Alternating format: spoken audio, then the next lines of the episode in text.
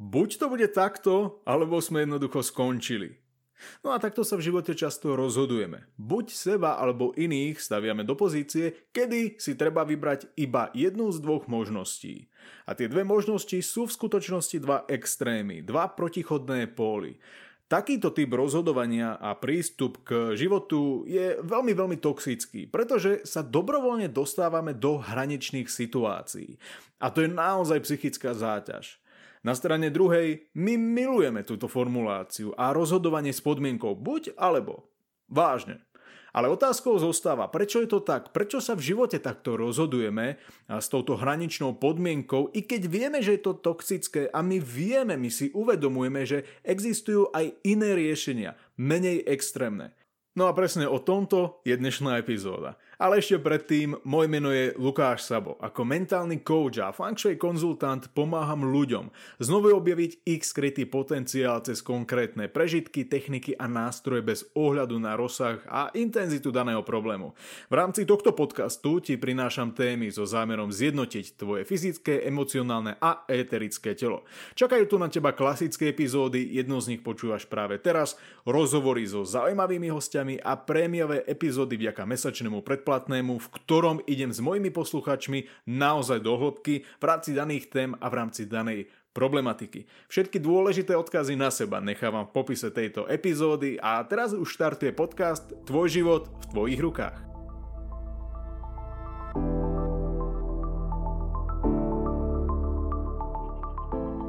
Aby sme si to ujasnili, keď som na začiatku hovoril o tom, že formuláciu buď alebo využívame pri rozhodovaní, tak to automaticky neznamená dať niekomu ultimátum v konflikte. Samozrejme je to jedna z podôb, ale nemusí to tak byť vždy, pretože konflikty v našom živote sú viac intrapersonálne než interpersonálne, alebo inak povedané, v živote zažívame viac vnútorných konfliktov. Je to konflikt ja versus ja. Ja versus moja myseľ, než konflikty s inými ľuďmi. No a existuje mnoho faktorov, ktoré môžu viesť k týmto intrapersonálnym konfliktom, teda konfliktom v rámci jedného človeka. No a medzi najbežnejšie príčiny patria poprvé rozporuplné hodnoty a presvedčenia. My ľudia máme často protichodné a rôzne hodnoty, ktoré sa môžu navzájom ako keby protirečiť, respektíve sú kontraproduktívne. Napríklad niekto môže mať silnú potrebu viesť rodinný život a byť jednoducho v kruhu tej rodiny, ale zároveň si chce uplatniť ako keby svoju nezávislosť a chce si vybudovať kariéru. A to môže viesť k tomuto vnútornému konfliktu, že vlastne kam sa mám zaradiť? Do akého extrému mám patriť? Buď som ten rodinný typ, ktorý sa stará o tú rodinu a venuje čas svojej rodiny, alebo som jednoducho úplný karierista, ktorý sa zameriava čisto len na tie peniaze a na svoj úspech. A nevieme nájsť ako keby takú tú stredovú líniu. K tomu sa ešte dostaneme. 2. Rozporuplné ciele a priority. Áno, je v tom trošku rozdiel, pretože toto znamená, že my môžeme mať viacero cieľov a priorít zároveň a tieto ciele a priority sa môžu navzájom vylúčovať. A to môže opäť viesť ku konfliktom v rámci jednej a danej osoby. 3. Strach a neistota. My ľudia máme rôzne strachy a neistoty, väčšina z nich sú teda podvedomé nejaké strachy alebo nejaké neistoty a tie nám bránia sa nejako rozhodovať, prípadne sa rozhodujeme kvôli týmto strachom vďaka podmienke buď alebo. 4. Emocionálne zranenie. To znamená, to sú nejaké traumatické skúsenosti alebo traumatické situácie, ktoré nás môžu, nechcem povedať, že trvalo, ale dlhodobo ovplyvniť a to rozhoduje a určí opäť toto hraničné rozhodovanie s formuláciou buď alebo. Tieto intrapersonálne konflikty sú veľmi ťažké a vedú často k stresu a úzkosti, respektíve je tam nejaká ako keby koprodukcia. Preto je veľmi dôležité identifikovať príčinu týchto konfliktov a pracovať na ich riešeniach. Respektíve je dôležité si uvedomiť povahu rozhodovania na štýl buď alebo. Okay? Pretože na jednej strane my vieme, že sa takto hranične rozhodujeme, ale je dôležité to vedieť identifikovať a uvedomiť si podstatu toho, uvedomiť si, že je to toxické a že vo väčšine prípadov to nie je správny prístup pri rozhodovaní. Ďalšia vec, my sa v podstate už od detstva učíme, že sú len dve možnosti. OK, len dve možnosti výberu. Bude to dobro, alebo je to zlo. Bude to biela, alebo je to čierna. Bude to zima, alebo je to teplo. Bude to sila, alebo je to slabosť. Bude to strach, alebo je to odvaha. Bude to vojna, alebo je to mier. Bude to začiatok, alebo je to koniec. No a takto by som vedel pokračovať do nekonečna. Čiže my predpokladáme určitý lineárny vzťah a síce buď mám jedno, alebo mám druhé, respektíve buď smerujem k jednému, alebo k druhému pólu. A nie je možné, aby som mal oba tieto póly.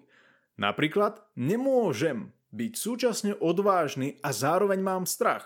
Toto predpokladáme, toto je nejaký vzorec, s ktorým prichádzame na tento svet, respektíve si ho osvojujeme počas nášho života. Nemôžem byť zlý, keď robím niečo dobré, morálne, etické a v súlade so zákonom a tak ďalej. Poďme si ale niečo povedať bližšie o týchto protichodných póloch, pretože v prvom rade si treba uvedomiť, že je to úplne prirodzený jav, pretože tento svet, svet do ktorého sa rodíme, je podmienený zákonom polarity, respektíve zákonom duality. Tie protichodné póly nám slúžia na to, aby sme vedeli sa nejako orientovať v tomto živote a aby tu nebol nejaký chaos. Čiže je v poriadku, že vnímame jednu a druhú stranu. Je to úplne prirodzené, že tieto póly tu sú.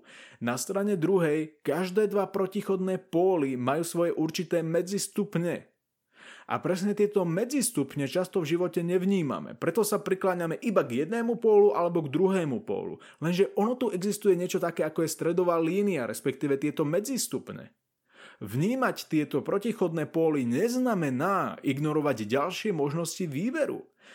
To, že je prítomná čierna a biela, to neznamená, že si nemôžem vybrať sivú farbu. Alebo ja to vysvetlím praktickejšie. Už ako deti sa vlastne učíme, že sú len dve možnosti, dva týmy alebo dve skupiny. Hej? Buď dobro alebo zlo, ako som povedal predtým. Máme tu nejakého hrdinu alebo záporáka. A v zásade je to v poriadku, lenže sa na to pozeráme len cez jednu optiku. Pričom, keď si to tak uvedomíš, tak obe strany konajú podľa svojich najlepších možností, podľa najlepšieho svedomia a vedomia. Obe strany sú presvedčené, že ich zámer je lepší a má benefity, ktoré tá protichodná strana alebo tá protistrana jednoducho nemá. Alebo iný príklad, prichádzaš do školy vo veku 6 rokov, vo všeobecnosti povedané, asi hodený alebo hodená do sveta, v ktorom platí, že jeden extrém by mal byť tvoj ideál. To by malo byť niečo, o čo by si sa mal alebo mala snažiť a ten druhý extrém je čisté zlo. Čím sa tvoj výsledok viac približuje k 100% alebo k plnému počtu nejakému, tým si lepší človek, no nie? Tešia sa z toho tvoji rodičia, učitelia a teda logicky by to malo byť niečo, o čo by si sa mal alebo mala ďalej usilovať aj ty. A treba robiť všetko preto, aby som sa k tomu druhému extrému ani len nepriblížil. No a tu prichádza ten zvrat, pretože dosiahnuť skóre, napríklad 70 alebo 80% znie fajn. Hej, vo všeobecnosti. Je to fajn, je to v poriadku, veď je to dobrý výsledok.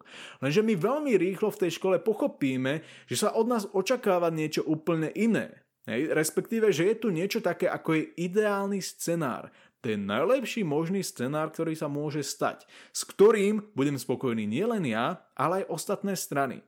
Prečo by som sa mal uspokojiť a prečo by som mal byť v poriadku s 80%, keď je očividné, že ten najlepší možný scenár je dosiahnuť 100%. Tým pádom je asi lepšie sa rovno zamerať na tých 100%, pretože to je ten ideál. A tie medzistupne treba ignorovať. A tento vzorec, ktorý si nejako modelujeme v škole, následne prenášame do jednotlivých oblastí nášho života v dospelosti. Suma sumárum, pri rozhodovaní v živote ideme all in. Ak zmena, tak poriadna. Buď si so mnou, alebo si proti mne. Ak ma naštveš, to nie je konflikt, to je 3. svetová vojna. Ak si mám užiť, tak poriadne. A možno si teraz myslíš, no dobre Lukáš, ale mne príde tento typ rozhodovania riskantný. Nemyslím si, že ľudia riskujú a že riskujú natoľko, že si vyťahnú toho čierneho Petra. Ak sa rozhodujú títo ľudia medzi 0 a 100, nemám pocit, že sú ochotní investovať všetko do tej 100. A že by neboli spokojní brať do úvahy aj možnosť napríklad 50, nejakú stredovú líniu. Nemyslím si, že je pre ľudí lepšie si vybrať len z dvoch možností. Ja si naopak myslím, že pre ľudí je lepšie, keď si majú možnosť vybrať z viacero možností. Veď máme radi slobodu, veď máme radi neobmedzený výber, máme radi, keď nás nikto neobmedzuje. Tento postoj, ktorý možno, že aj ty práve teraz máš, je pravdivý, ale iba z časti, pretože je na jednej strane pravda, že my máme radi slobodu a nezávislosť a tak ďalej. Na strane druhej nemáme radi až tak veľmi ten neobmedzený počet výberu alebo ten neobmedzený výber. Pretože treba brať do úvahy jeden základný psychologický jav. Aby sme pochopili filozofiu tohto rozhodovania. Prečo je pre nás prirodzené rozhodovanie s podmienkou buď alebo, i keď vieme, že je to toxické. Opäť to vysvetlím praktickejšie. Bol taký jeden zaujímavý experiment, kedy obchod s potravinami predstavil zákazníkom dve rôzne stanice na odber vzoriek. Jednu s 24 príchuťami džemu a druhú iba so 6 možnosťami alebo so 6 príchuťami. Okay? Výsledok štúdie odhalil, že dostupnosť 6 možností viedla k tomu, že 30% spotrebiteľov si kúpilo aspoň jednu nádobu s džemom, zatiaľ čo vzorkovacia stanica s 24 príchuťami mala konverzný pomer iba 3%. Ľudsky povedané, zatiaľ čo väčší výber prilákal viac divákov, menší výber v skutočnosti generoval viac predajov. Čiže áno, zo zvedavosti som prišiel k tej prvej skupine, k tomu prvému pultu, kde bolo 24 džemov. Lebo som zvedavý, lebo si chcem pozrieť, aký mám výber, z čoho si môžem vybrať, aké sú tam príchute a tak ďalej. Ale na konci dňa, v konečnom dôsledku sa aj tak rozhodnem pre tú druhú skupinu alebo pre ten druhý pult, kde mám na výber síce iba 6 možností, 6 príchutí, ale v skutočnosti si z tohto pultu kúpim nejaký džem, pretože menej možností, ok? Ja to zjednoduchším pre predstavivosť, aby sme tu nemali nejaké veľké počty a čísla. Keď máš na výber len dve možnosti, tak to v preklade znamená, že máš 50% pravdepodobnosť, že si vyberieš a že sa rozhodneš správne. Ale ako náhle máš na výber viacero možností, tak priamo úmerne, čím viac možností, tým je menšia pravdepodobnosť, že si vyberiem správne. A my sa jednoducho nechceme rozhodovať zle. My sa jednoducho nechceme rozhodnúť tak, že si ešte prihoršíme. Naopak, my tým rozhodnutím chceme urobiť to, že sa dostaneme niekam lepšie. Že náš život bude v nejakom ohľade lepší. Preto robíme tie rozhodnutia. Preto jednoducho chceme zmeniť náš život. Aby sme sa dostali z bodu A do bodu B, nie z bodu B do bodu A. A preto, i keď je to riskantné a riskujeme tým niekedy pomerne veľa, tak radšej sa prikloníme k tejto možnosti s formuláciou buď alebo, ale aspoň si uvedomujeme, i keď často podvedome, že fajn, ale aspoň mám 50% pravdepodobnosť, že sa rozhodnem správne, i keď je to hraničné rozhodnutie. I keď to znamená, že svoj život otočím o 180 stupňov behom pár sekúnd, alebo hodín, alebo dní. Hej? Pre mňa veľmi, veľmi krásnym príkladom sú rôzne novoročné predsavzatia, kedy naozaj chceme svoj život úplne preklopiť z jedného extrému do druhého v priebehu niekoľkých dní, prípadne až hodín. Hej. Odbije proste polnoc, 1. január a idem proste chudnúť, idem úplne kompletne zmeniť svoj životný štýl, idem non-stop cvičiť, zdravo sa stravovať, kalorický deficit do takých čísel, že je to až nezdravé. Tu si treba uvedomiť, že toto hraničné rozhodovanie sa v mnohých aspektoch funguje, ale iba z krátkodobého hľadiska. Z dlhodobého to vôbec nemá potenciál. Napríklad pri tom chudnutí, OK, to v preklade znamená, že áno, vieš nejako tak vydržať v tomto extréme chudnúcom, ale z dlhodobého hľadiska je to neudržateľné psychicky. To sú presne potom tie toxické myšlienky, kedy si povieme, mám chuť, ja neviem, na zákusok, tortu, zmrzlinu, proste čokoľvek, ale je to pre mňa nemysliteľné, pretože dať si sladké automaticky znamená, že som spravil nejaké deštrukčné rozhodnutie, pretože bude môj výsledok 100% alebo 0. Buď robím rozhodnutia, ktoré ma kontinuálne posúvajú kupredu, alebo naopak sabotujem celý ten proces a robím protichodné rozhodnutia, ktoré ma dostanú späť tam, kde som bol alebo bola. Lenže takto to v živote nefunguje. Náš život nie je lineárny. To je kombinácia všetkých možných týchto pólov a medzistupňov. A z dlhodobého hľadiska sa naozaj nedá vydržať a byť len pri tom jednom póle. Niekedy sa preklopíš naspäť k tomu druhému pólu, niekedy si v tom medzistupni, že si ako keby v tej stredovej línii. Je to kombinácia celého tohto spektra a je to úplne v poriadku. Tak to by to malo vyzerať. Ale aby toho nebolo málo, tak pri tomto hraničnom rozhodovaní treba brať do úvahy ešte jednu základnú podmienku, ešte nie sme na konci, treba tu brať ešte do úvahy jeden zásadný atribút a to je brať do úvahy nejaké kultúrne a spoločenské vzorce. Opäť to vysvetlím praktickejšie, dajme tomu, že ideš na pohreb. Možno morbidný príklad, ale podľa mňa skvelý na ilustráciu. Automaticky už vieš, že prídeš oblečený alebo oblečená v čiernom. Ani sa nad tým nezamýšľa, že by si si dal na seba alebo dala na seba nejakú inú farebnú variáciu, pretože je to pre nás prirodzené v našej zemepisnej šírke. A teda predpokladáme, že keď prídeme oblečený v čiernom, tak to je ten extrém, ten dobrý extrém, že som oblečený s rešpektom, s úctou a takto by to malo vyzerať. To je tých 100%. Lenže toto platí len pre našu kultúru, pre našu spoločnosť. A úplne stačí, keď sa presunieme na východ a do jednotlivých krajín, kde by to teda znamenalo ten druhý extrém, kde by to znamenalo tú nulu. Pretože u nich platí, že vyjadriť úctu a rešpekt na takejto udalosti je prísť oblečený v bielom. Toto si treba uvedomiť, že veľa týchto našich vzorcov, ktoré príjmame, sú výsledkom len našej kultúry alebo spoločnosti, ale to neznamená, že je to nejaká univerzálna pravda, ktorá platí vždy, všade a pre všetkých. To tak neplatí. To tak jednoducho nie je. Čiže ono sa pokojne môže stať, že áno, som v situácii, kedy si poviem, rozhodujem sa na štýl buď alebo.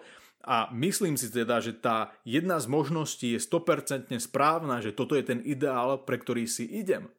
Lenže to neznamená, že tento ideál majú aj iní ľudia. A platí v inej spoločnosti. A práve preto sa treba spýtať seba samého alebo seba samej. Zadrž moment, čo keď náhodou nie je lepšia možnosť sa prikloniť k tej stredovej línii a vybrať si tú zlatú strednú cestu, tých 50%. Vyberiem si tých 50%, nejdem do úplného extrému, overím si, zistím, ako mi vyhovuje ten daný výsledok, tá stredová línia a potom sa môžem rozhodnúť, či tých zvyšných 50% investujem ďalej, alebo sa vrátim spätne. Je to oveľa menší psychický nátlak, ako keď sa snažíme zo dňa na deň jednoducho pretransformovať svoj život do úplne inej podoby, do úplne iného scenáru. Takže, toto bola epizóda o hraničnom rozhodovaní, respektíve o rozhodovaní s podmienkou buď alebo. Povedali sme si, prečo je to toxické, ale zároveň prečo je to pre nás psychologického hľadiska prirodzené a radi si tento extrém, respektíve tieto dva extrémy v živote vyberáme. Pokiaľ máš na mňa akúkoľvek otázku, či už v kontexte tejto témy alebo iných, nezabudni ma kontaktovať cez vybrané sociálne médiá a odkazy, ktoré nechávam v popise tejto epizódy. Ja sa na teba budem tešiť nielen pri ďalších epizódach tohto podcastu, ale aj v rámci môjho YouTubeového kanálu, kde ma nájdeš pod menom IEM Lukáš Sabo. No a nezabudni, bez ohľadu na to, či sa ďalej budeš rozhodovať s podmienkou buď alebo si vyberieš od dnešného dňa niečo menej toxické, tvoj život je vždy v tvojich rukách.